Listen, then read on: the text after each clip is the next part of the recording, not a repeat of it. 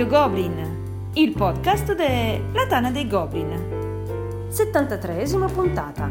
I 10 tematici must have. Un saluto a tutti e benvenuti a questa nuova puntata di Radio Goblin, il podcast della Tana dei Goblin. Rimaniamo sulle puntate dedicate alle classifiche doc, quelle mh, realizzate dalla redazione di Radio Goblin. Dopo il successo della prima puntata con Mauro Di Marco eh, sui classici, abbiamo ben pensato di metterne in cantiere diverse altre e lo dico senza ironia, casualmente la prima che ehm, ha visto la realizzazione è proprio questa dedicata ai tematici abbiamo incastrato dopo anni che ci provo e lui potrà testimoniarlo finalmente Mick Mirko. Ciao Mirko ciao. benvenuto. Ciao a tutti. Mick è un'icona nella Tana per i giochi American in generale e lo volevamo già nella primissima sfida American contro German per chi se la ricorda che ha avuto una, una, gestazione lunghissima, ci ha dato una marea di sole, ma non è riuscito a cavarsela e, finalmente è capitolato. Mirko sarà il nostro ospite d'onore, mh, mm, dato che queste puntate solitamente le registriamo solamente in tre. Io e Marco uh, che facciamo un po' la voce della nostra redazione e Mirko che ci cazzierà amabilmente dove riterrà. Uh, prima di spiegarvi come è stata costruita questa classifica, Marco spiega per chi proprio non lo sapesse ancora cosa sono i giochi tematici, come dicono quelli bravi oggi. Giochi tematici che normalmente identifichiamo con i giochi American o Ameritrash che. Sono giochi che hanno un focus sul dramma, ovvero sul raccontare una storia, sull'emozionare e, e, questo dramma vince sulle meccaniche, cioè in favore del coinvolgimento si possono creare dei, dei piccoli sbilanciamenti, si possono inserire eccezioni, sottoregole e così via, senza però magari arrivare al dettaglio, alla simulazione di un game. E il tutto eh, affinché il setting si senta, cioè si senta il tema che vogliamo comunicare ai giocatori, in modo tale che loro si calino completamente nell'ambientazione. Quindi generalmente poi hanno anche una alta componente di fortuna, un'interazione diretta, eh, fanno anche leva su dei materiali ottimi, magnature e così via, hanno una durata spesso importante, anche se negli ultimi anni si sono ridimensionati in questo senso, e quindi forniscono in definitiva un divertimento prevalentemente di tipo emozionale. Ok, direi che sei stato perfetto. Ora voglio proprio vedere se Mick ha qualcosa da aggiungere. Sì, volevo aggiungere alla ottima spiegazione di Marco che proprio perché i tematici sono così emozionali, diciamo, sono anche molto più difficili secondo me da consigliare a- ad una persona, nel senso che come diceva giustamente Marco, il- le meccaniche sono al servizio del tema, non sono non sono le meccaniche il fulcro.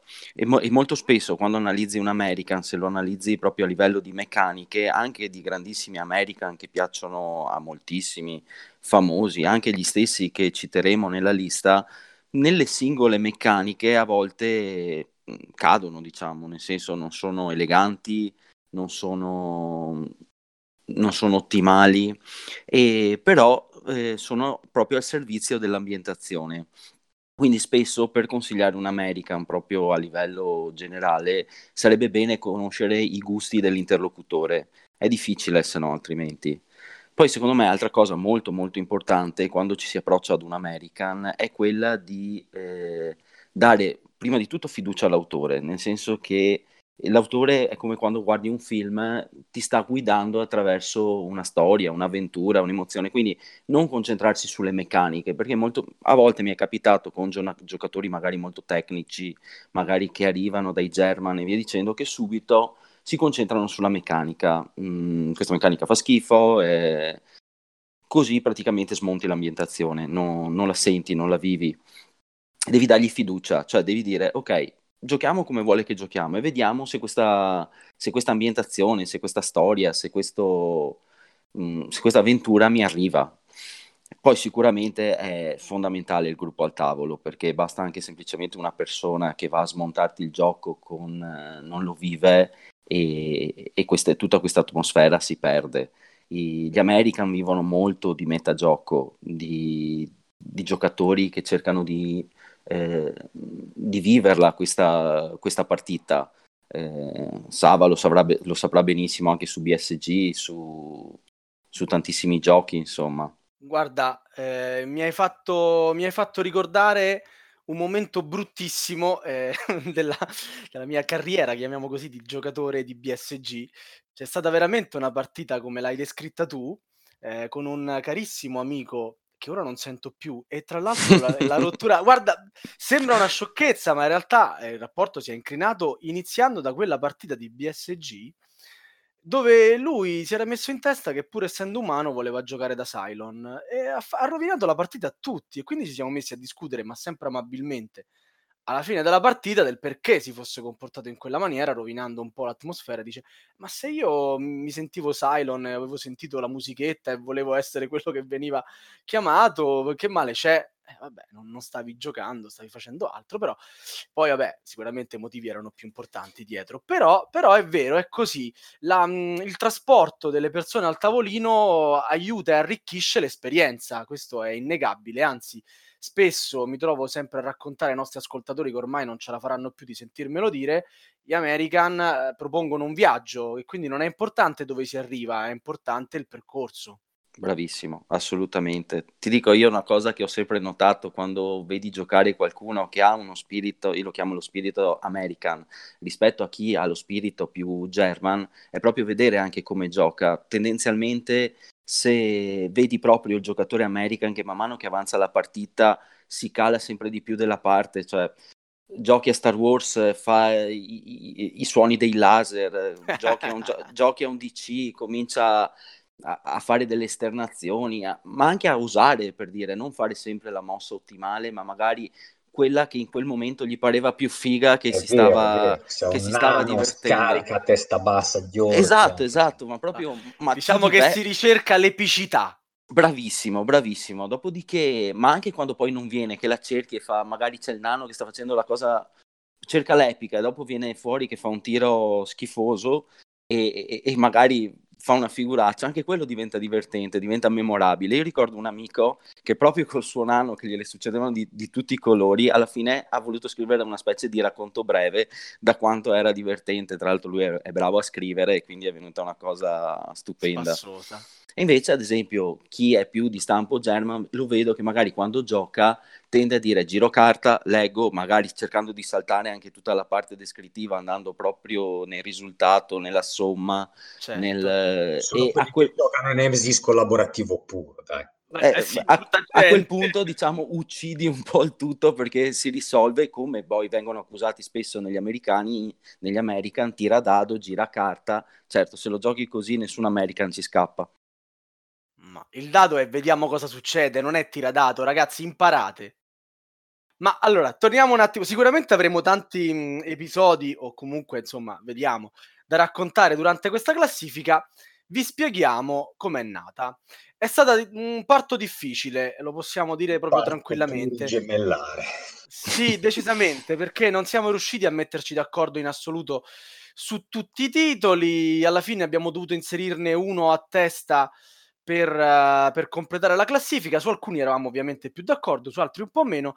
Abbiamo cercato di toccare un po' tutte le meccaniche e probabilmente siamo stati più bravi in questo che nello spaziare sulle ambientazioni perché ascolterete tantissima fantascienza, poco fantasy, poco horror, poco altro. Onestamente, è quasi esclusivamente fantascienza. E, ehm, in più, eh, dopo aver selezionato i 10 titoli must have, ovvero che in qualche modo ancora si riescono a trovare, ma che voi, secondo noi, dovreste assolutamente possedere, eh, l'abbiamo messa nell'ordine inverso, dalla decima al primo posto, secondo eh, Borgen Geek. Quindi eh, non vi stiamo dicendo la nostra classifica, vi abbiamo fatto una selezione. Bando alle ciance, partiamo subito dal decimo posto. al decimo posto c'è un gioco del 2007 che su BGG occupa la 626esima posizione, quindi insomma direi molto alto o come direbbe Axelot molto basso, giusto? Come direbbero tutti, molto basso. Su Però, questa cosa io andrò sempre avanti. contro. eh, perché 626 è un numero più alto rispetto a 1, ma lasciamo perdere queste elucubrazioni che sono solo mie. Al 626esimo, per chi non è veloce con Google, si trova Last Night on Earth. Last Night on Earth per la redazione di Radio Goblin è probabilmente il miglior gioco di zombie eh, di stampo American attualmente in commercio e calcolando che siamo nel 2019 e che di giochi sugli zombie ne hanno fatti veramente tantissimi, è tutto dire, vero Marco? È tutto dire anche perché hai allargato alla redazione, mentre diciamo che è per te il miglior gioco. Questo Però... è, il, è, il, titolo che ho scelto io. È il, titolo, è il titolo che è uscito, diciamo, nella nostra. Ma voi non avete messo giochi sugli zombie, no? No, no, no, ma allora, eh, pre- io avevo messo la, zombie su... Earth, poi facciamo il, com- il, commento, sia io e Mica vedrai che entrambi abbiamo un'opinione diversa e quindi sarà bellissimo perché uscirà un simpatico trittico di giochi sugli zombie a- nel quale ciascuno potrà scegliere quello che più gli aggrada. Quindi la Stanet Nonet de- descrive l'ultima notte sulla Terra di un gruppetto di sfigati che da classico horror eh, di serie B si trovano a combattere con gli zombie. La cosa bella è che gli zombie al tavolino vengono gestiti da mh, mm, altri giocatori. È possibile giocarci fino in sei. Eh, due faranno gli zombie, quattro gestiranno gli umani il titolo del gioco è preso da una carta che permette agli zombie di, far, di costringere due giocatori, un uomo e una donna, a fare l'amore perché è l'ultima notte che avranno sulla Terra e li bloccherà lì un turno mentre questi arrivano e se li pappano. E crea un'atmosfera decisamente ehm, importante, decisamente, cioè pare di vivere veramente il B-movie eh, e la fuga dagli zombie. Ci sono vari scenari, quindi comunque anche ricco d'ambientazione. Eh, è prono alla fortuna, ovviamente, con l'estazione delle carte, con, con il dado e, e, quant'altro. Ha una bellissima espansione che è anche stand alone, che io vi consiglio, che è Timber Peak. E beh, non credo che ci sia tantissimo altro da aggiungere.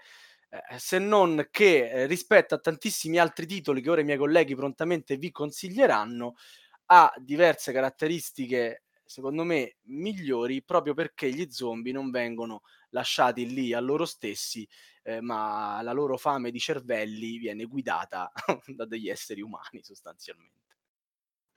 Mick, vai tu.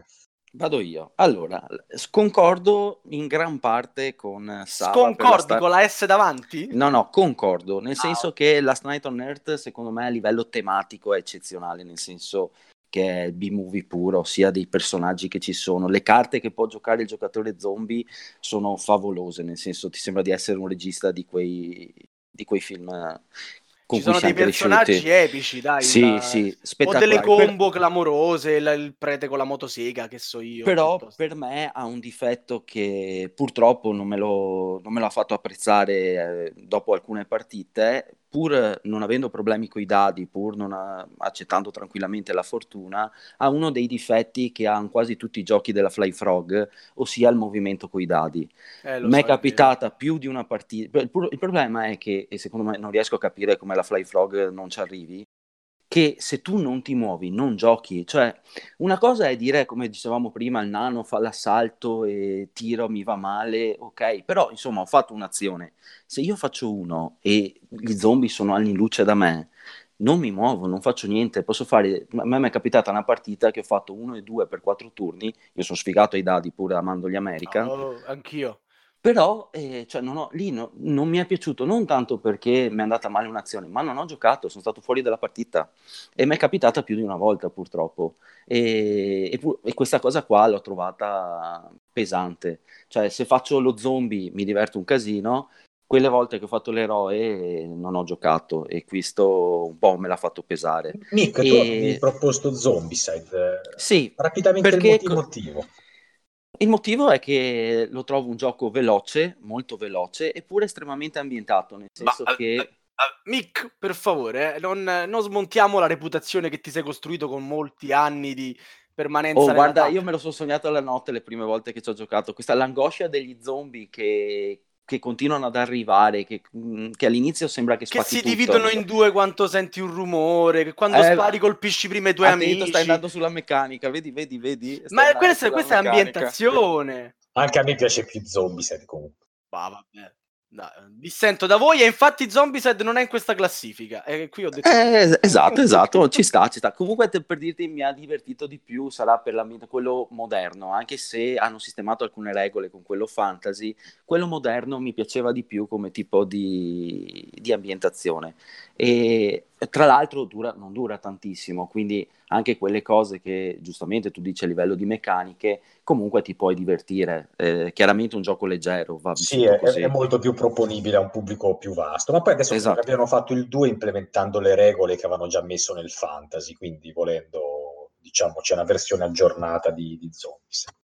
A me la cosa che urtava di più di Zombicide, eh, il primo ci ho fatto un paio di partite, a parte il fatto che fosse un cooperativo puro e sta cosa... Eh, lo so, quello già te lo esclude.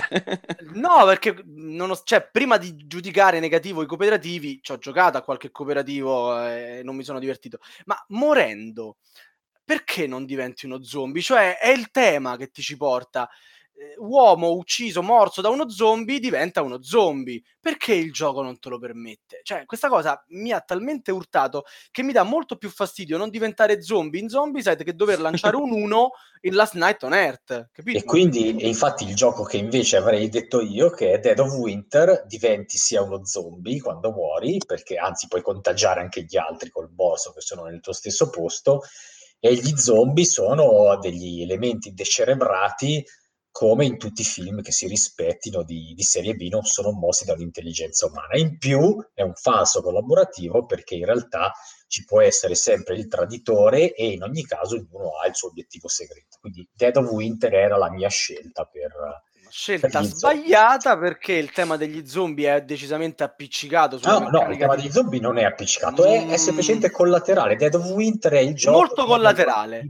La cosa, la cosa, più carina di, di, di, Dead of Winter per quello che riguarda gli zombie, poi ovviamente questa è la mia opinione, Marco, ci mancherebbe, eh, era la, la, meccanica che portava gli zombie a spingere contro le finestre per poi entrare, che mi faceva molto Resident Evil, no? Quindi questi zombie che cercano di entrare dalle finestre sprangate ma uscire eh, all'aperto per andare in un'altra, um, in un'altra um, casa, se non ricordo male, ti portava semplicemente al lancio di un dado per dire ah, lo zombie ti ha colpito, ah, zombie non ti ha colpito. Ah, insomma, proprio veramente sembrava che neanche ci si fossero impegnati più di tanto il core del gioco era più sullo sgamare chi stava remando contro per farsi gli affari suoi e cercare di isolarlo.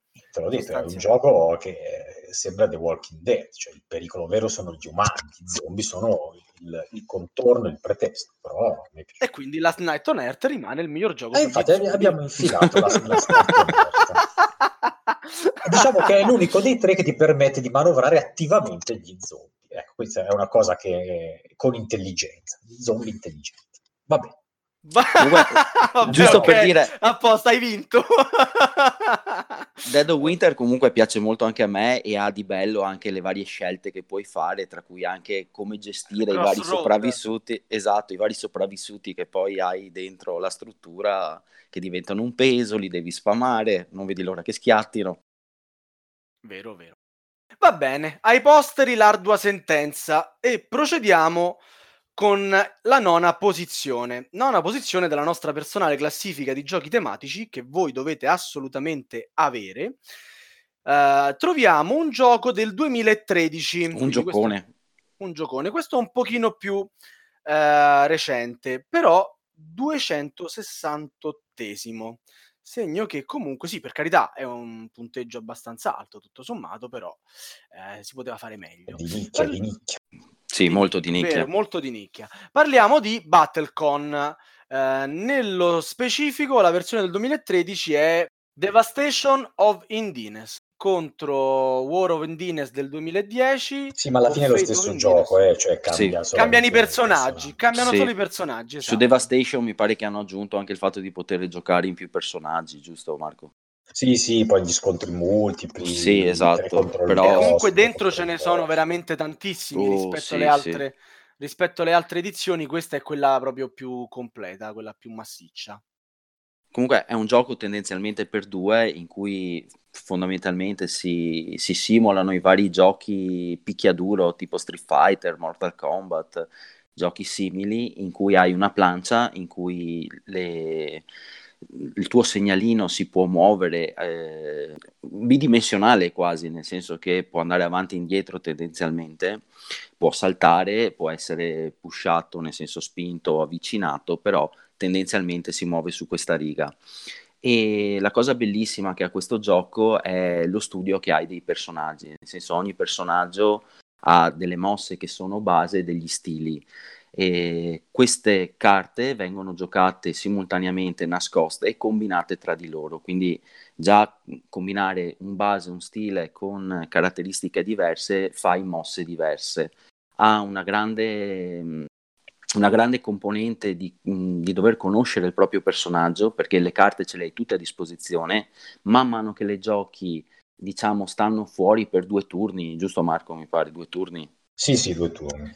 E, e dopodiché ti tornano in mano, quindi conoscere le tue carte, dargli il giusto giro e conoscere anche però le carte dell'avversario in modo che sai che sono andate fuori determinate carte è molto importante, quindi è un gioco anche con una eh, importante curva di apprendimento. Eh, lo, lo, comincia ad apprezzare giocandoci tanto e spesso anche lo stesso personaggio. Ha una, un'ottima dose di bluff nel cercare di far credere a, all'altro giocatore di magari fare una mossa invece farne un'altra, perché comunque poi quando ci si scontra è una comparazione diciamo di valori che si sono giocati hai la possibilità anche di fare una mossa finale molto potente di solito in determinate occasioni. Secondo me è veramente un ottimo gioco sia dal punto di vista tematico nel rendere quelle tipologie di giochi, sia dal punto di vista in questo caso anche di meccaniche. Penso che puoi concordare anche tu, Marco. Sì, sì, sicuramente. Eh, Questo era uno sono... di quelli che avevamo proposto più o meno tutti e tre? Sì, eravamo... In... Forse, non so. Sì, sì. Eh, eravamo un po' in, in, dubbio sul discorso nicchia o meno, però come qualità del gioco senza dubbio. Sì, diciamo che alla fine quando abbiamo fatto questa classifica eravamo incerti se proporre già titoli conosciuti ai più, titoli più di nicchia ma comunque molto validi. Alla fine abbiamo detto comunque che se c'erano titoli un po' meno conosciuti ma comunque molto validi li avremmo messi lo stesso e Battlecom è sicuramente uno, uno di quelli. Ci sono altri giochi, diciamo, che simulano il picchiaduro da videogioco che sono stati sviluppati nel corso di questi anni, eh, ma alla fine Battlecon, anche secondo me, è il più completo, soprattutto il più tecnico, eh, il più vario anche, e, è quello che padroneggiare il quale alla fine dà, dà maggiore soddisfazione. Assolutamente, Assolutamente. d'accordo. Sì, sì, sì. Hai il mio più uno. Bene, e quindi forti di tre sì, passiamo all'ottava posizione, dove eh, dopo un horror, dopo un picchiaduro, troviamo il primo gioco di fantascienza. Un gioco del 1979, al che i più avranno già indovinato di cosa andremo a parlare. Attualmente occupa la 257 posizione su BGG mentre è in arrivo, anzi è già arrivata ed è anche già stata venduta da Axaroth la nuova edizione del 2018 ce l'ha ancora ragazzi quindi è ancora lì. Eh, che però attualmente forse anche perché è stata appena distribuita occupa solo la 4202esima si potrà dire posizione su BGG parliamo di Dune. Di Dune che la Gale Force 9 ha deciso di ristampare in un'edizione aggiornata che però bene o male ricalca al 90% l'edizione prima, giusto? Sì, anche al 99 volendo, eh, nel senso che comunque poi alla fine è, è, è quello il gioco. hanno, diciamo, allora, le prime edizioni di Dune addirittura potevi allearti in 5 contro 1, ovviamente quella cosa poi è stata levata anche successivamente perché altrimenti le partite non avevano senso e in quest'ultima edizione di Dune puoi allearti massimo a coppie o c'è una variante in cui ti puoi alleare anche in tre anche se però rimanendo con lo stesso numero di fortezze da conquistare, quindi non ha molto senso. Comunque, intanto per descrivere brevemente il gioco, Dune praticamente eh, è un gioco in cui vi mettete nelle parti di una delle sei fazioni che lottano per il pianeta Arrakis, Yes. E, e, ovviamente l'ambientazione è tratta dal romanzo Dune di Frank Herbert. Eh, queste sei fazioni hanno delle truppe, delle forze in campo eh, e combattendo tra di loro con un sistema di asta cieca, cioè in sostanza con delle rotelle si puntano quante truppe vuoi sacrificare in battaglia, più ci sommi la forza del leader che ogni volta metti in campo più puoi mettere anche un'arma d'attacco, un'arma di difesa, vedi come vanno le battaglie, la, da solo vinci conquistando diciamo tre fortezze sulle cinque presenti in questo pianeta Dune, eh, se ti allei in coppia devi conquistarne quattro su cinque. Una particolarità del gioco, oltre a, appunto a questa possibilità di allearsi solo in determinati momenti della partita, è anche il fatto che le fazioni sono parecchio asimmetriche, ovviamente ricalcano poi quelle che erano le fazioni del, del romanzo stesso. Eh, perché il gioco comunque è, ha avuto questo successo, eh, tanto comunque da, da, meritare, da avere una, un, un'aura sacra, da meritare diverse edizioni? Eh, sicuramente in buona parte per l'ambientazione, perché Dune comunque è un romanzo molto famoso e molto apprezzato. E, e poi anche perché, per l'appunto, la, le meccaniche stesse, anche la risoluzione delle battaglie senza eh, l'utilizzo del dado e la spinta simmetria delle fazioni erano cose comunque nel 1979 eh, che portavano sicuramente una, una, una, certa freschezza all'interno del, del gioco da tavolo. Eh, devo precisare che noi abbiamo messo Dune proprio perché abbiamo fatto una classifica con i migliori tematici stasera, quindi abbiamo, ci siamo focalizzati principalmente sul tema. Eh, io devo dire che personalmente trovo in Rex, che è il gioco edito dalla Fantasy Flight Games, basato sulle stesse meccaniche di Dune, ma con l'ambientazione di Twilight Imperium, un rif- una rifinitura delle meccaniche, uno sfrondamento, diciamo, delle parti non necessarie di gioco decisamente migliore rispetto a Dune.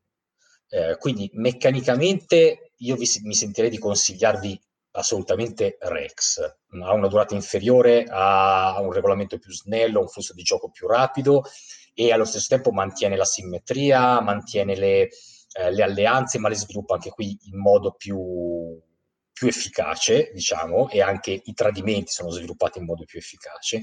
Quindi me- meccanicamente consiglio Rex, chiaramente l'ambientazione di Dune vince a mani basse su quella, su quella, applicata a Rex che eh, si sente che diciamo è stata costruita un po' in modo, eh, in modo posticcio. Beh, sì, diciamo le, le, le Bene Gesserit che vincono insieme alla fazione che loro hanno previsto uh, vincente. No, no, vincono da soli se fanno la predizione, eh, le Ben Ah, addirittura, fantastico. Ma questo c'è anche in Rex, eh, comunque. Sì, sì, sì, esatto, dicevo, quel genere di tipologia di vittoria in Rex è un po' più così, no? Mentre in Dune gli amanti del, del, dei romanzi di Herbert ci ritrovano eh, eh beh, sì, ma poi in, in, Dune c'è la tempesta che devasta varie sezioni del pianeta, invece in Rex è la flotta un, dell'umano la flotta di astronavi che esatto. bombarda, insomma, diciamo l'ambientazione è più stiracchiata, questo onestamente bisogna anche dire non per volere della Fantasy Flight, ma eh, gli eredi di Dune non hanno concesso di dire... Gli eredi di Herbert sì, gli eredi infami, di Herbert. gli infami eredi di Herbert che tanto abbiamo. Mi pare che ne abbiamo parlato male già alla prima puntata, sì, forse sì, alla seconda. Parlammo già in puntata, È storia del podcast proprio. Comunque, no, non, non, posso non essere d'accordo con te. Ho fatto partite a Rex divertentissime eh, che ricordo con grande piacere, però Dune effettivamente parla al mio cuore di amante di quei romanzi Diciamo che mi sono un pochettino dispiaciuto di questa edizione della Level 9, della, non della Level 99, quella di Gale Force 9, della Gale Force 9 eh, proprio perché speravo che sull'esempio di Rex, con l'occasione di, di ripubblicare Dune dopo così tanto tempo, dopo eh, addirittura c- 50 anni, traessero un po' ispirazione da Rex e, e riuscissero a, a, inserire anche quantomeno sotto forma di variante qualcosa per rendere il gioco migliore. Invece, per esempio, nell'ultima pagina ci sono appunto le varianti per giocare in tre e, e sono rimasto abbastanza deluso dal fatto che l'abbiano così tirata proprio un po' via, lasciando il numero stesso di fortezze a, da conquistare come quando giochi in due, mentre in Rex scala il numero di fortezze a seconda del numero de- dell'alleanza. Certo. E quindi non lo so, per, per esempio in Rex se sei in, in 5 e ti alleni 3 contro 2, eh, la partita rimane equilibrata perché due devono conquistare quattro fortezze e i tre ne devono conquistare cinque. Quindi è, è, chiaro che i tre sono più forti dei due, però devono conquistare anche una fortezza in più, che è una cosa comunque difficile. Eh, mentre per esempio in 5 in Dune questa regola non c'è. Poi ufficialmente, eh, sia in 3 che in 2 devi conquistare quattro fortezze. Allora è ovvio che la, la, la fazione da 3 è immediatamente avvantaggiata. Ma i nostri amici American vuoi che vanno a vincere in 3 contro 2 così senza nemmeno un piccolo tradimento quando meno se l'aspetta? Dai. Questo non lo so. Eh, però per esempio, ecco, le carte tradimento finale che ci sono in Rex, che sono forse la trovata migliore di, di, di, di, implementazione al sistema originale di quel gioco, non ci sono in Dune. Ora, sono tutte cose che uno può, eh, come dire, aggiungere come house roots. Um, però mi è un pochettino dispiaciuto ecco, che si sia un po' persa questa occasione quantomeno eh, come regole opzionali di, di riammodernare un po' questo gioco. L'hanno ripubblicato bene o male esattamente così come era nel 79. Secondo me, sì, se uno non lo ha, lo, lo ricompra, ma è stata un po' un'occasione. Sento un po' il peso degli anni e ci hanno messo pochissimo, tra l'altro, dall'annuncio della pubblicazione a quando è stato effettivamente disponibile, tanto che è uscito prima delle nuove espansioni per Ascendancy eh, che invece pubblicizzavano da, da, da, da, più di un anno, probabilmente proprio perché eh, hanno avuto quest'idea di ripubblicarlo. Ma sì, ha materiali anche un po' trist- tristini, eh, mi aspettavo un tabellone un po' più grande, insomma, vabbè, diciamo, boh, aspettavo qualcosa di più in tutti i sensi, dai. E va bene. E abbiamo però censurato Mick, non ha detto nulla. Eh, Dune purtroppo io non lo conosco perché quando ho cominciato a giocare era introvabile adesso che l'hanno ripubblicato non gioco praticamente più perché non ho tempo, te lo vendo io, che gioco lo vendo io, lo metti eh, lì eh, in no. Mi devi Ragazzi, vendere il tempo per giocarlo. Mi devi vendere il tempo per giocarlo, Marco. Neanche Rex hai provato, Mick? No, Rex ce l'ho, però per eh. vari motivi, in particolare il gioco che viene dopo, eh, quando ci sono stati da fare giochi lunghi abbiamo giocato a, ad altro. Peccato, perché ti sarebbe piaciuto. Eh, immagino di sì. Purtroppo però avevamo poche occasioni di giocare a giochi lunghi e ci sono state delle scelte. I due okay. giochi che vengono dopo sono pri- le due scelte principali che abbiamo sempre fatto. E infatti il gioco che viene dopo è, diciamo, la wild card di Mick, nel senso che ce l'ha ficcato lui nella classifica. Assolutamente. Per me è uno di quei giochi che ogni volta che l'ho giocato proprio per me è un godimento, che è Rune Wars. Rune Wars, settimo posto, 2010, settimo posto nella nostra classifica, 190 su BGG, però Mick fremeva e lasciamoglielo spiegare. Sì, per me tra i tipi di giochi, diciamo così, di combattimento a fazioni asimmetriche per conquista del territorio, è penso il più tematico a cui ho giocato, parliamo proprio di tematico. Ha, ha tutto, per molti troppo, però ha veramente tante tante cose, nel senso hai già soltanto quando inizi la mappa la componi tu, cioè parte della strategia è anche dove piazzare i territori. Ogni territorio ha delle risorse, ha delle tipologie di terreno dei fiumi, delle foreste, che cambiano poi la loro influenza, soprattutto quella dei fiumi, al cambiare delle stagioni, perché praticamente ogni mh, turno cambia la stagione, hai primavera, estate, autunno, inverno e per esempio in inverno i fiumi ghiacciano, quindi eh, mappe esagonali che prima erano inv- invalicabili diventano valicabili durante l'inverno. In inverno, ad esempio, hai che tendenzialmente su un esagono possono stare massimo 8 unità, in inverno invece tu puoi avere massimo, alla fine della stagio- de- dell'esecuzione della carta inverno, puoi avere massimo unità pari al cibo che tu hai. E, e, quello dipende ovviamente dai territori che hai conquistato, dagli esagoni che possiedi e via dicendo.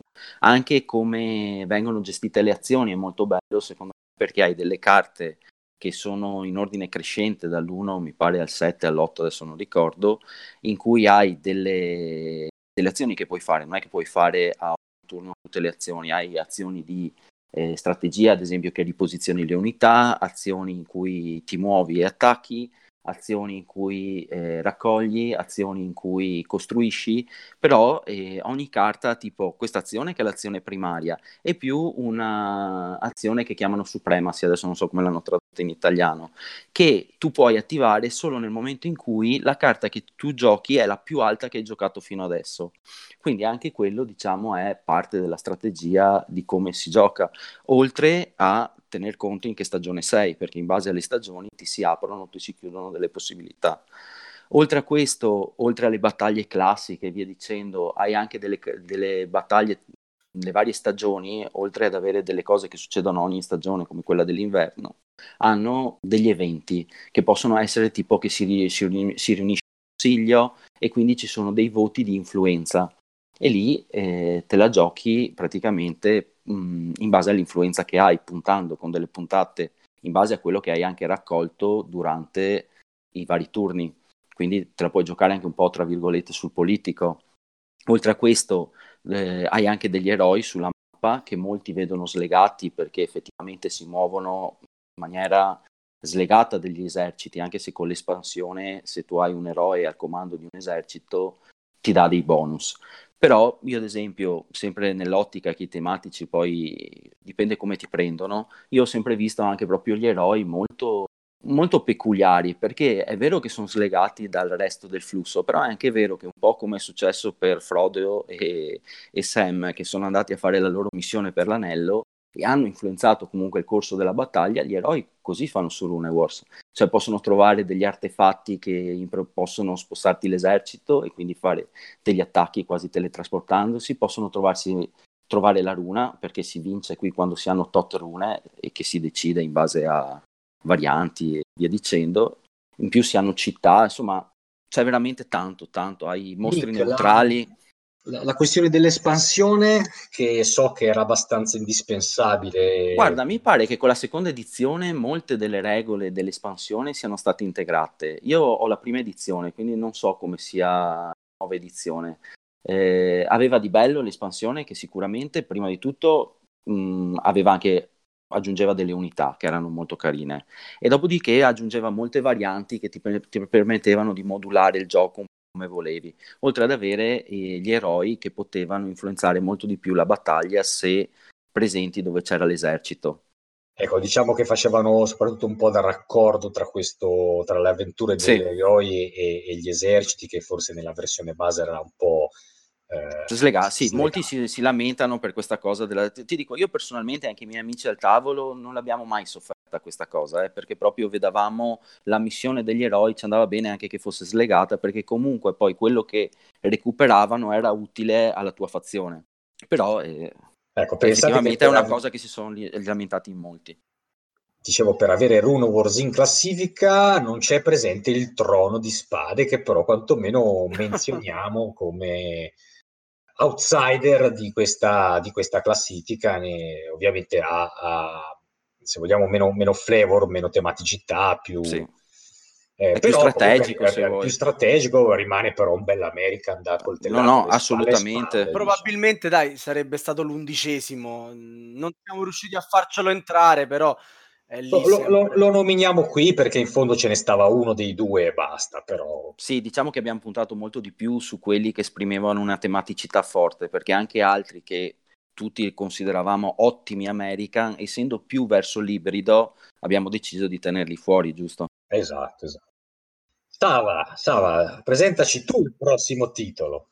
Sava non sa più cos'altro dire su questo titolo perché al sesto posto, 66esimo su BGG, lo dico con grandissima tristezza, eh, troviamo Battlestar Galactica, il miglior gioco mai prodotto nella storia dei board game. Quindi mh, mm, perché? Quando ho iniziato a giocare, tra l'altro, era tredicesimo, eh, quindi stiamo parlando degli albori. Probabilmente è stato il punto più alto raggiunto da Battlestar Galactica nella sua storia su BGG. Oggi lo troviamo al 66 posto. Io, correggetemi pure se voi la pensate diversamente, dal 2008, anno in cui è stato pubblicato, a oggi non trovo un altro collaboratore imperfetto o collaboratore eh, collaborativo con traditore migliore eh, di Battlestar Galactica. E dire che la sua meccanica è stata mh, clonata in tutte così si può dire clonata in tutte le varie declinazioni. Mi viene in mente Dark Moon, mi viene in mente eh, il gioco sugli zombie di cui Marco voleva Dead of Winter. Voleva Dead Winter in parte anche Nemesis, se eh, volendo. Ma ah. no, dai, non... Bah. Ah, e mi viene, mente, mi viene in mente Homeland che bene o male sistema anche delle piccole cose nelle fazioni, tra l'altro, secondo me riuscendo meglio di Battlestar Galactica, almeno in quello, ma poi andando giù sul tema. E, e mh, mhmm, credo che me ne sto dimenticando un altro paio di giochi che hanno preso. Ma pazienza, andiamo. Ma pazienza, sì. Anche perché c'è Battlestar, quindi. No, vabbè, dato che veramente ne abbiamo parlato in lungo e largo, mi piaceva uh, far vedere come quella meccanica, quel flavor sia ancora oggi fresco e probabilmente non eh, superato. Ci sono questi poveri umani che cercano di salvarsi raggiungendo la Terra e i Cylon nascosti fra di loro, in alcuni casi ancora non sanno di essere Cylon, che dovranno cercare di far deragliare i piani della, della galattica. Mm, il gioco dura tre ore, quattro ore a volte, c'è chi trova questo un grandissimo difetto, a me pare che finisca sempre troppo in fretta e vi permette soprattutto di divertirvi con i vostri amici a far finta di essere buoni e poi fregarli all'ultimo turno, che quello sarebbe il massimo proprio. Eh, no, veramente non, non, voglio raccontare ulteriormente cose su Battlestar Galactica, anche perché comincio a... Um... E sulle espansioni cosa dici? Si vede che non ascolti il podcast, Mick. Io ho mh, mm, eh, sia la Exodus sia dei break ancora nel cellophane. Le ho semplicemente per collezione. Stanno lì, tranquille, belle belle. Della, mh, mm, della Exodus, eh, della, no, della Pegasus, utilizzo sol- solamente il modulo Pegasus, quindi quello proprio con l'astronave. Mm-hmm. Pegasus perché? Perché c'ha il portellone che è una cosa fighissima, no? che permette di eh, diciamo mh, mm, eiettare nello spazio possibilmente un Cylon, ma se per qualche motivo nello spazio ci finisce un umano, diciamo che il morale va, va, giù a terra e questo non è, non è bene. E, e, questo diverte tanto. Però dall'altra parte c'è un'altra stanza che aiuta tantissimo gli umani perché permette di girare più velocemente le carte con il Sole che fanno avanzare il Battlestar Galactica verso la Terra. Quindi sicuramente penso sia un po' pretestuoso parlare di equilibrio nei giochi American, no? Ci provano gli autori a metterci poi Cory Konietzka, cioè per me è un genio. Ci provano Anche a mettere ci mettono la, del loro per rendere la partita equilibrata, ma qui stiamo parlando semplicemente di gesta epiche, come nella nostra introduzione.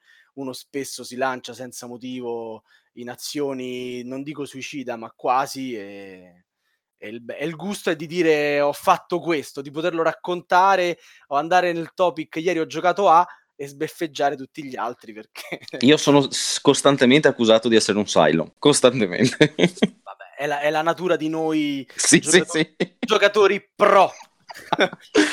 Però quando sei Cylon e non ti o figli d'Androcchia. quando sei Cylon e non ti beccano, eh, eh sì, una goduria. Dà un gusto ancora superiore. Tutti quanti che ti remano contro, tutti che dicono ah ah ah ah, ah e invece. Gioco meraviglioso di cui consiglio l'acquisto, questo è un must have dei must have a tutti quanti. L'edizione di editrice giochi, se la trovate ancora, la trovate veramente a poche decine di euro, ha degli errori mh, sistemabili con un po' di patch. L'edizione attualmente in commercio è quella di Giochi Uniti, eh, ritradotta e perfetta, non, non ricordo di, di, di, problematiche relative al refusio o altro, ma cosa che posso raccontarvi così per aggiungere qualcosa che non è mai stato detto. Diversi anni fa trovarono un piccolo difetto nella stampa delle tessere eh, delle astronavi mh, degli umani, dei coloniali, insomma, quelle che seguono il Battestar Galattica e che bene o male sono carne da macello per i Cylon. Qualcuno aveva notato che la trama dietro era riconoscibile, io non ci avevo mai fatto caso e no, ho neanche io zero proprio superato le 100 partite, eh, non mi sono mai accorto che alcune hanno una trama diversa e quindi si potrebbe capire se dietro ci sono umani, benzina, quel gasolio, quello che usa il Galattica, non lo so cos'è, e, e via discorrendo. Bon, Marco, vuoi dire qualcosa su Battestar Galattica che io non abbia detto in tutte le puntate registrate fino ad oggi? No, direi che passiamo al prossimo gioco. Il prossimo gioco di stampo horror, di stampo horror eh, 61esimo su BGG è un gioco del 2013. Non potevamo non metterlo perché è una tematica di quelle, diciamo, anche abusate nei giochi da tavolo. Penso che sia la seconda dopo i zombie. E parliamo di Eldritch Horror. Ovvero Cthulhu. Cthulhu, Cthulhu. Qua, diversamente da Dune, eh, il brand Cthulhu è accessibile a chiunque, violentabile da chiunque abbiamo messo... Pesantemente stuprato ormai sì. proprio. Abbiamo messo Eldritch Horror perché è la naturale evoluzione di Arkham Horror con meccaniche alleggerite, tempo di gioco ridotto e mantenendo però comunque lo stesso flavor, anche se poi qualcuno obietta che viaggio in giro per il mondo è magari meno coinvolgente dell'esplorazione della città di Arkham, però meno male siamo di fronte allo stesso gioco con una rifinitura, in questo caso meccanica sicuramente più più pregevole. Eh, qui diciamo abbiamo messo Eldritch perché comunque il tema era mantenuto lo stesso, ci sono i grandi antichi, ci sono questi investigatori, ogni personaggio è un investigatore che deve viaggiare per il mondo alla ricerca di eh, indizi diciamo, da mettere insieme per uh, bloccare il grande antico di turno che si sta per risvegliare, ovviamente se non ce la fai eh, facilmente va incontro alla sconfitta ed è un gioco un collaborativo puro, anche questo eh, direi abbastanza, abbastanza difficile. Mm, ci sono naturalmente tantissimi giochi a tema Cthulhu, però probabilmente Eldritch eh, tra tutti quanti è quello che ripropone un po' anche la, la difficoltà e, la, la, e, l'orrore di combattere contro questi eh, mostri che provengono dallo spazio profondo. Io nei giochi a tema Cthulhu avrei preferito Cthulhu War, però effettivamente riconosco che il tema è è, è più leggero nel, rispetto a questo, insomma. È, è un gioco sì, di botte. Sente... È un gioco di botte. Su, un gioco... Sì. è un, un, gioco di guerra con quei mostri di Cthulhu che si ammazzano tra di loro, però diciamo che... No. E comunque, insomma, non è facilmente ritro- eh, ritrovabile, insomma. Non, non, si trova perché è uscito via Kickstarter con dei prezzi altissimi e adesso si trova ancora a prezzi altissimi. Quindi direi proprio che, che Eldritch Horror è migliore e arriviamo nelle primissime posizioni, siamo già al quarto posto della nostra classifica, che è occupato da un gioco del 2014, 37 su BGG. Eh, siamo, piccolo spoiler, al, al solo al primo gioco di Star Wars, ma non l'unico, ed è Assalto Imperiale.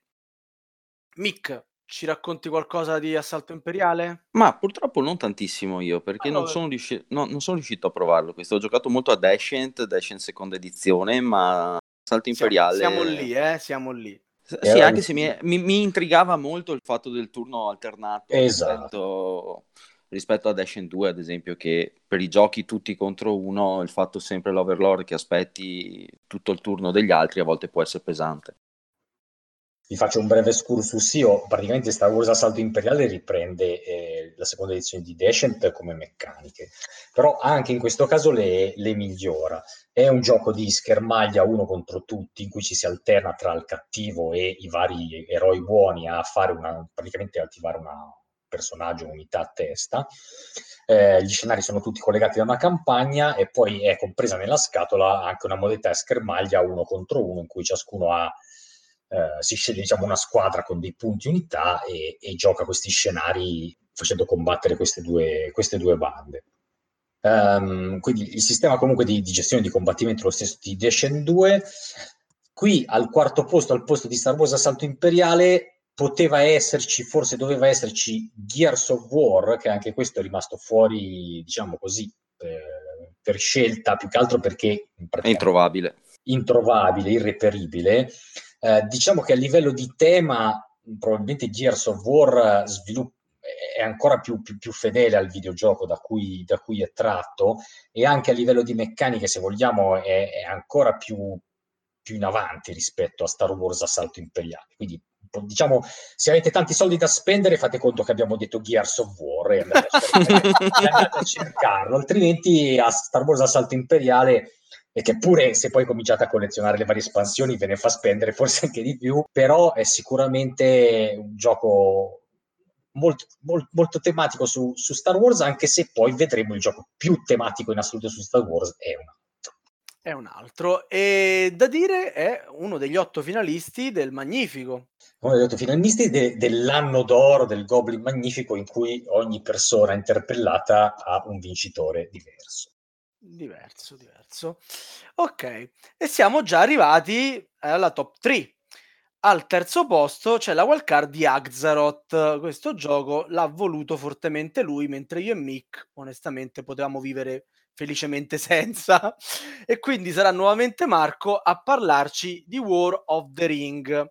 Due cosettine al volo. War of the Ring, dodicesimo su BGG nella seconda edizione del 2012, 97esimo con la prima edizione del 2004. Marco, ci sono delle importanti cose da segnalare tra la prima e la seconda edizione? Uno trovasse la prima, trovasse la seconda? Ma no, re, ma allora la seconda è un regolamento steso medio, mi sembra che abbia delle carte anche corrette, qualcosa di cambiato.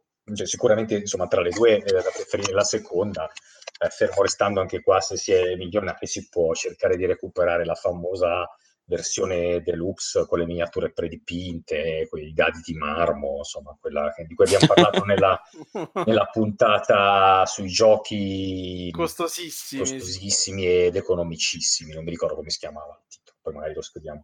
L'ultimo a pubblicarlo in Italia è stato Red Glove, può essere? Uh, Uh, forse del Rov l'ha, l'ha, distribuito, ma, perché, ma mi sembra che fosse Ares, Nexus, insomma. Anche a me pareva. Sì, Ares Games, eh. sicuramente.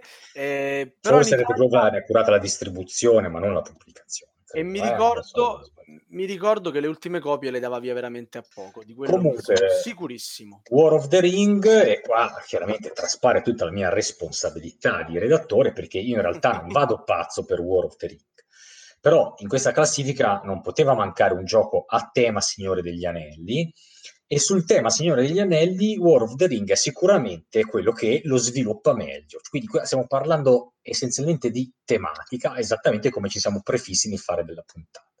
Perché in War of the Ring voi avete la guerra che si sviluppa sul tabellone, quindi con gli eserciti che si muovono, elfi, nani, orchetti e quant'altro, eh, e poi avete però anche la Compagnia dell'Anello che passa attraverso diciamo, queste zone in guerra cercando di rimanere il più occultata possibile in Nazgul fino a cercare di arrivare al Montefato e buttare dentro l'anello. Infatti nel gioco sono po- possibili due, due tipi di vittoria, la vittoria militare e la vittoria per diciamo, cattura dell'anello da parte di Sauron o distruzione dell'anello da parte della compagnia. Quindi le due storie procedono parallele, il giocatore del bene deve gestire le proprie carte in modo tale da resistere alla pressione militare del male che diciamo, ha più mh, probabilità di vincere militarmente e, e, e, fare col tempo sgusciare la compagnia dell'anello attraverso le, le fila nemiche e il giocatore malvagio deve fare esattamente il contrario, rallentare o bloccare del tutto la compagnia dell'anello e poi andare a vincere militarmente. Quindi diciamo che a livello di tema in questo gioco trovate il libro del Signore degli Anelli, cosa che magari in altri giochi sul tema non, non trovate. Il gioco è decisamente macchinoso a livello di regole, non è, non è per nulla semplice da essere digerito, nonostante anche questo aggiornamento con la seconda edizione, ma bene o male il gioco rimane lo stesso. È anche parecchio lungo, considerate che è essenzialmente per due giocatori, perché è possibile giocare anche in 3 o 4, ma è sempre insomma con quei sistemi un po' posticci che, che, questo tipo di giochi prevedono. E quindi ecco, eh, prendetelo con tutti questi limiti. Se avete com- un compagno di giochi giusto, serate lunghe di gioco e così via, i- tanto impegno da metterci dentro, è sicuramente il gioco che più di altri ri- vi eh, ripropone sul tavolo eh, l'ambientazione del Signore degli Anelli. Ok, ottimo. Eh, siamo alla seconda posizione. Alla seconda posizione, altro gioco che ha avuto diverse edizioni, non due come il Signore degli Anelli, non tre, ma ben quattro. La primissima risale addirittura al 1997, eh, mentre quella di cui vi parliamo questa sera, mm, almeno fra me e Marco dovremmo riuscire a dirvi eh, più o meno tutto, è la quarta del 2017, quindi di pochissimi anni fa, riedita anche in Italia dalla Asmodi. Parliamo di Twilight Imperium. Twilight Imperium ci eh, riporta nelle atmosfere eh, della, dell'ambientazione di Rex. Siamo sempre lì, no Marco? Vampiri contro lupi mannari. non era quello lì Twilight, eh, no, un altro. Mi sa che ci avranno fatto anche un gioco da tavolo. Di, di, di no, non, non, indaghiamo, non indaghiamo. Mi pare di sì. Comunque, qual è la peculiarità di questo gioco? È quella di riproporre in chiave mh, fantascienza la meccanica di Puerto Rico, aggiungendo tanta diplomazia, aggiungendo la morte nera trasformata in un'altra cosa sostanzialmente, aggiungendo tante botte e la corsa verso il centro dell'universo a Mercatol Rex, se non erro, eh, dove poi sostanzialmente si decide chi vince obiettivi segreti eh, con un numero di punti eh, bene o male scalabile, tante tantissime ore di gioco per completare una partita. Un bell'albero pro... delle tecnologie. Albero delle tecnologie, vabbè, ce ne sarebbero tante di cosa dire. Dicevo, i pro dicono che in 5 ore la si può portare a casa. Io onestamente vedere alzare uno prima della settima ora ancora non mi è capitato. Sentiamo Marco cosa ne dice lui, se quando ci gioca lui è velocissimo. Quindi... No, no, no, io, è un gioco lungo, poi è un gioco che eh, purtroppo eh, anche per gli elementi diplomatici che sono in gioco eh, rende al meglio da almeno quattro partecipanti in su, ma direi che sì. 5-6 eh, sarebbe il numero ideale, ma ovviamente al salire dei partecipanti sale anche il tempo al tavolo, il downtime e tutto il resto. È un gioco veramente pachidermico, anche in questo caso noi abbiamo citato, messo in classifica Twilight Imperium quarto, 4 solo perché è l'ultimo pubblicato, in realtà tra il 4 e il 3 le differenze sono veramente minime, il 4 aggiorna solo alcune, infila già tutte le razze nella scatola base, cambia un pochettino il sistema di commercio, lo rende effettivamente più interessante, toglie magari delle opzioni come eh, l'esplorazione dei pianeti che tendevano un pochettino a rallentare il gioco nel 3, però al contempo aggiungevano anche ambientazione se vogliamo. I pod eh, ci sono o no sul 4 alla fine? Eh, adesso non me lo... Le unità di terra? No, l'unità di terra mi sembra che ce ne siano di un tipo solo, adesso non vorrei sbagliare. Eh. Il discorso è che secondo me eh, in questa operazione da, 4, da, da 3 a 4 le cose cambiate sono veramente poche e anche in questo caso mi sento di dire che è stata un po' un'occasione persa, o meglio, sicuramente il 4 poi ha, ha, venduto a tutti quelli che cercavano il 3 e non lo trovavano perché era esaurito, quindi certamente la Fantasy Flight, la sua o- operazione era tutt'altro che persa. Però dal punto di vista del giocatore mi sarei aspettato una volta che rifai un gioco e non è una riedizione ma è un'evoluzione cambiando il numero mi sarei effettivamente aspettato qualcosa di più a livello di rifinitura delle meccaniche e soprattutto qualcosa di più a livello di sfrondamento di tempo di gioco che è sempre stato poi alla fine il problema principale di Twilight Imperium. Invece se da eh, un'ora e un quarto giocatore si passa a un'ora e dieci o un'ora e cinque non, non è che è risolto diciamo che è risolto granché Decisamente no. Decisamente no. Comunque è un gioco che ci piace. Mm, se non ero, l'abbiamo messo tutti e tre in classifica. Sì, sì, assolutamente. Starebbe bene anche nella classifica dei Monster Game che probabilmente in futuro vi proporremo. Eh, bello, bellissimo. L'ultima edizione curata come si deve. Come diceva Marco, ci sono già dentro tutte le razze. Onestamente, nonostante il prezzo abbastanza importante, ma poi ormai i prezzi... Sentiamo di consigliarvelo, sì, sì. Cioè, se, non parlatemi di prezzo. Scusate, Light Imperium 4, cente, un, cente, un 100 euro costa. 100 euro, mi pare che siamo su quelle cifre. Eh, te, te questi costa 98, per cui voglio dire, non è che... Ebbene, bene. Allora, breve riepilogo prima di eh, rivelarvi il numero uno, anche se i più attenti, secondo me, l'hanno già capito. Al decimo posto abbiamo messo Last Night on Earth. Al nono posto Battlecon. All'ottavo posto Dune. Al settimo posto Rune Wars. Al sesto posto Battlestar Galactica. Al quinto posto Eldritch Horror. Al quarto posto Star Wars Assalto Imperiale. Al terzo posto War of the Ring. Al secondo posto, ne abbiamo appena parlato, Twilight Imperium quarta edizione. Al primo posto... Rullo Star... di tamburi. Rullo di tamburi. Star Wars Rebellion. Gioco che tutti e tre abbiamo messo ovviamente in classifica probabilmente per primo. È anche il primo secondo BGG fra i titoli che abbiamo elencato, ovvero è al sesto posto. Gioco del 2016, magnifico del 2017. Eh, assolutamente doveva esserlo. Axaroth non pagherà mai abbastanza per assolutamente. aver... fustigato. Sì sì sì. Ci troviamo Krajavok lì ma è un errore è un refuso tranquilli. Il vincitore del 2017 è Rebellion. Rebellion gioco per due giocatori sì, per quattro giocatori c'è scritto sulla scatola, ma non è vero, non ci credete.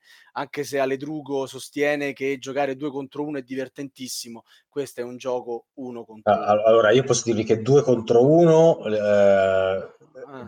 chi sta da solo si, si dà le martellate. Addirittura? No, sì, sì, sì, io l'ho giocato così è terribile due contro uno perché i due chiacchierano e quindi perdono un sacco di tempo al loro turno, mentre tu sai già esattamente cosa fare al tuo. Quindi hai un downtime mostruoso, ah, piuttosto in quattro che ti dividi forze di terra e forze di aria, fai però una mossa a testa, allora sta meglio. I due che chiacchierano però stanno complottando qualcosa a voce eh, sì, no, udibile no. e l'altro teoricamente potrebbe... Eh, Ascolta, Ledrugo si è divertito perché era in coppia, io ero da solo, so benissimo. Ah, ecco! ecco lo, spiegato l'arcano! Te lo sconsiglio fortemente eh, due contro uno. Ok, no, ma sono giochi da due questi qui, è un gioco poco da fare. Uno, ragazzi. Uno gioca con l'impero, l'altro con i ribelli. L'impero vince se scopre la base dei ribelli e la rade al suolo. Eh, I ribelli vincono ehm, completando delle missioni che accrescono la loro fama e quando l'indicatore della fine della, del gioco arriva a toccare quello della, del, del turno, della fama tocca quello del turno, insomma si vanno incontro uno con l'altro, vincono loro. Se vince l'impero, vince in un'ora e mezza, un paio d'ore, sicuramente non oltre. Superato il paio d'ore, è più probabile che vinca eh, il, il giocatore che sta utilizzando i ribelli. È un gioco fortemente tematico, è una versione da tavolo, come dico spesso scherzando, del nascondino, perché i ribelli si divertono tantissimo a nascondersi o a spostare la base quando sentono che si sta per essere scoperti. Ehm, fortemente asimmetrico, L'impero ovviamente ha dalla sua una forza e un'aggressività eh, difficilmente contrastabile, soprattutto nelle fasi iniziali del gioco da parte dei ribelli. Eh, ci sono tutti i personaggi di Star Wars, per chi lo ama, io personalmente non sono un gran fan di Star Wars, ma trovo Rebellion favoloso sia come flavor, sia come meccaniche, sia come gioco, sia per come ti incolla al tabellone. Graficamente è lo stato dell'arte, ci sono più di 180 miniature, ci sono ben tre morte nera, e ci sono tutti i personaggi, gli stendini eh, per spostarli. Possono succedere delle cose assolutamente epiche. Potete catturare uh, Luke Skywalker, potete convertirlo al lato oscuro della forza, rimandarlo sulla base dei ribelli e fargliela scoprire. Cioè, può succedere di tutto e di più e vi sembrerà di essere all'interno del film. O far saltare la morte nera. Oh, certo, vabbè, la, la, la, soddisfazione di far saltare la morte nera o di distruggere un pianeta con la morte nera. Ah, assolutamente. No, non ha missioni veramente tematiche molto, molto belle. Non ha pari. Aggiungo, non so, credo di averlo già detto, ma ripetita Juvent, eh, dentro alla scatolona di Star Wars Rebellion, oltre a un regolamento assolutamente chiaro, c'è un, um, un aiuto sostanzialmente eh, al gioco stesso che mh, mhmm, vi permetterà un accesso velocissimo e una risoluzione di tutti quanti i dubbi durante la partita, semplicemente cercando delle parole chiavi. È una cosa che la Fantasy Flight ultimamente sta facendo molto spesso che io trovo molto intelligente, comoda, perché poi alla fine i regolamenti degli American, come diceva Marco all'inizio della puntata sono corposi, pieni di, eh, di regolette, di eccezioni. Eh, ricordarle tutte non è assolutamente semplice. Quindi, Beh, per Star Wars ho fatto anche un topic in Tana proprio per raccogliere tutte le facche e via dicendo. Sì, eh. E, ehm, grazie al compendio eh, sarà facilissimo per chiunque eh, risolvere quella determinata fase della, del gioco senza sbagliare. Marco, Mick, volete ovviamente dire la vostra sul uh, primo in classifica? Ah, per, per, me è eccezionale, come ho detto finché parlavi tu, è proprio un gran bel gioco a livello tematico, non puoi giocare con l'impero senza ogni volta che muovi una miniatura fare la canzoncina classica e, e schiacciare quegli sporchi ribelli. Cioè, è proprio bello, bello. Asimmetrico, totalmente asimmetrico. Giocare da una parte giocare dall'altra sono due giochi totalmente diversi e merita. Merita. Marco, giustificazioni perché questo gioco non è fra i vincitori del Magnifico? Guarda, combinazioni sono andato adesso a rivedermi la lista del 2017 con... Lo sapevo! Per forza, con Great Western 3, Pax Renaissance, Sight, eh. Star Wars Rebellion, Terraforming sì, Mars, Tramways, Krajavok e Tragedy Loop, quindi... Eh, sì, dei nomi proprio che... Ancora Perché oggi poteva... tutti i giorni. Non potevano invent- invitare l'autore per quello. Ma eh, guarda, no, avessi no. conosciuto Konietzka... Secondo me sarebbe venuto comunque. Eh. Eh, ci può essere. Sì. Magari sarà così con Outer Rim, con l'orlo esterno, chi lo sa. No, non credo. Mm, nemmeno io. Però, però, però vabbè, Beh, è, un che, è, un gioco che, ti piace, penso, no? Sì, sì, è un gioco che mi piace e diciamo questo sta alla saga di Star Wars, appunto come War of the Ring sta il Signore degli Anelli, cioè ci trovi effettivamente quello che hai visto nei film, perché anche qua ci trovi t- tutto quell'universo, quindi è è effettivamente tematicamente il più, il più completo, il più, il più vicino, il più appagante a quello, rispetto a quello che conosci. Marco, anche come meccaniche non è niente male. Comunque, no, forse, no, no, forse il combattimento un po' migliorabile. Sì, però, per esempio con l'espansione el, sono intervenuti proprio sul combattimento, rendendolo decisamente meno fortunoso un po' più, e più tattico, e quindi poi hanno messo la pezza anche lì, come poi spesso succede nei giochi a me. Quindi chi, chi, pro, chi, è appassionato si prende anche l'espansione e lì ha li, limato anche questo aspetto.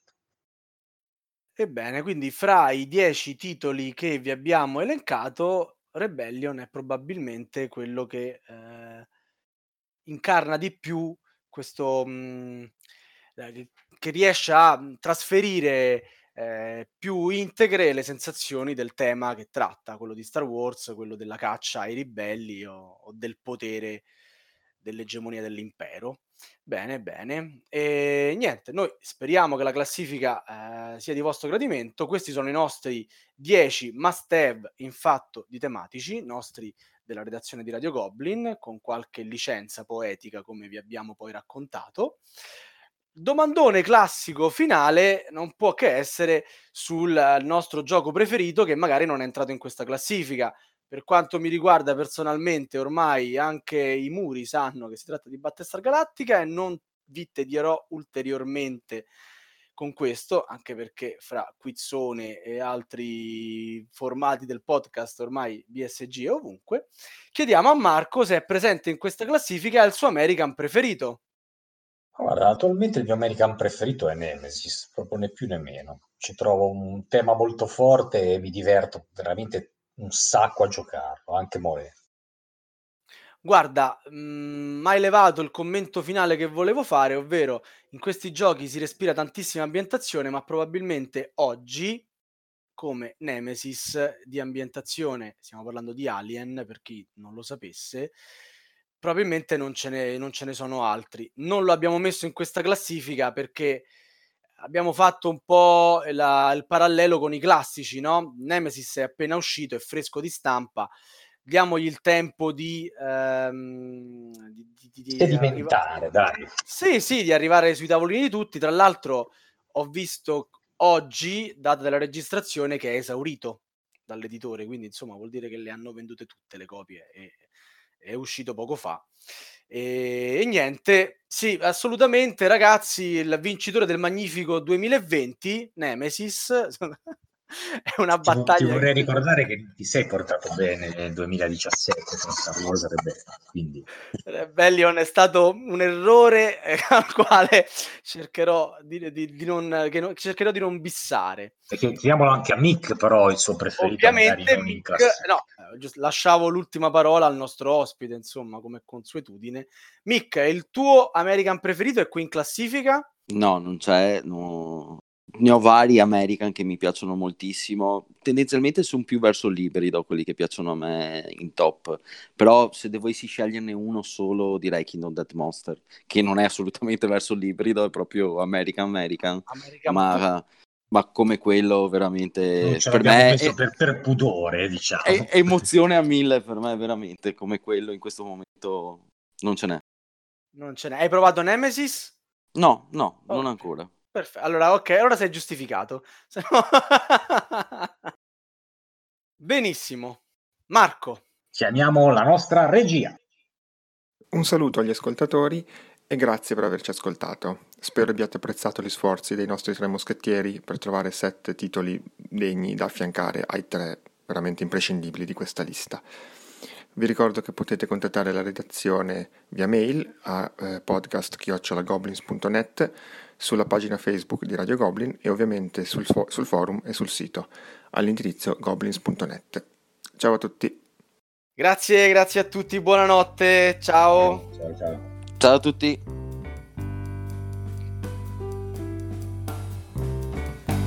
Avete ascoltato Radio Goblin, il podcast della Dana dei Goblin.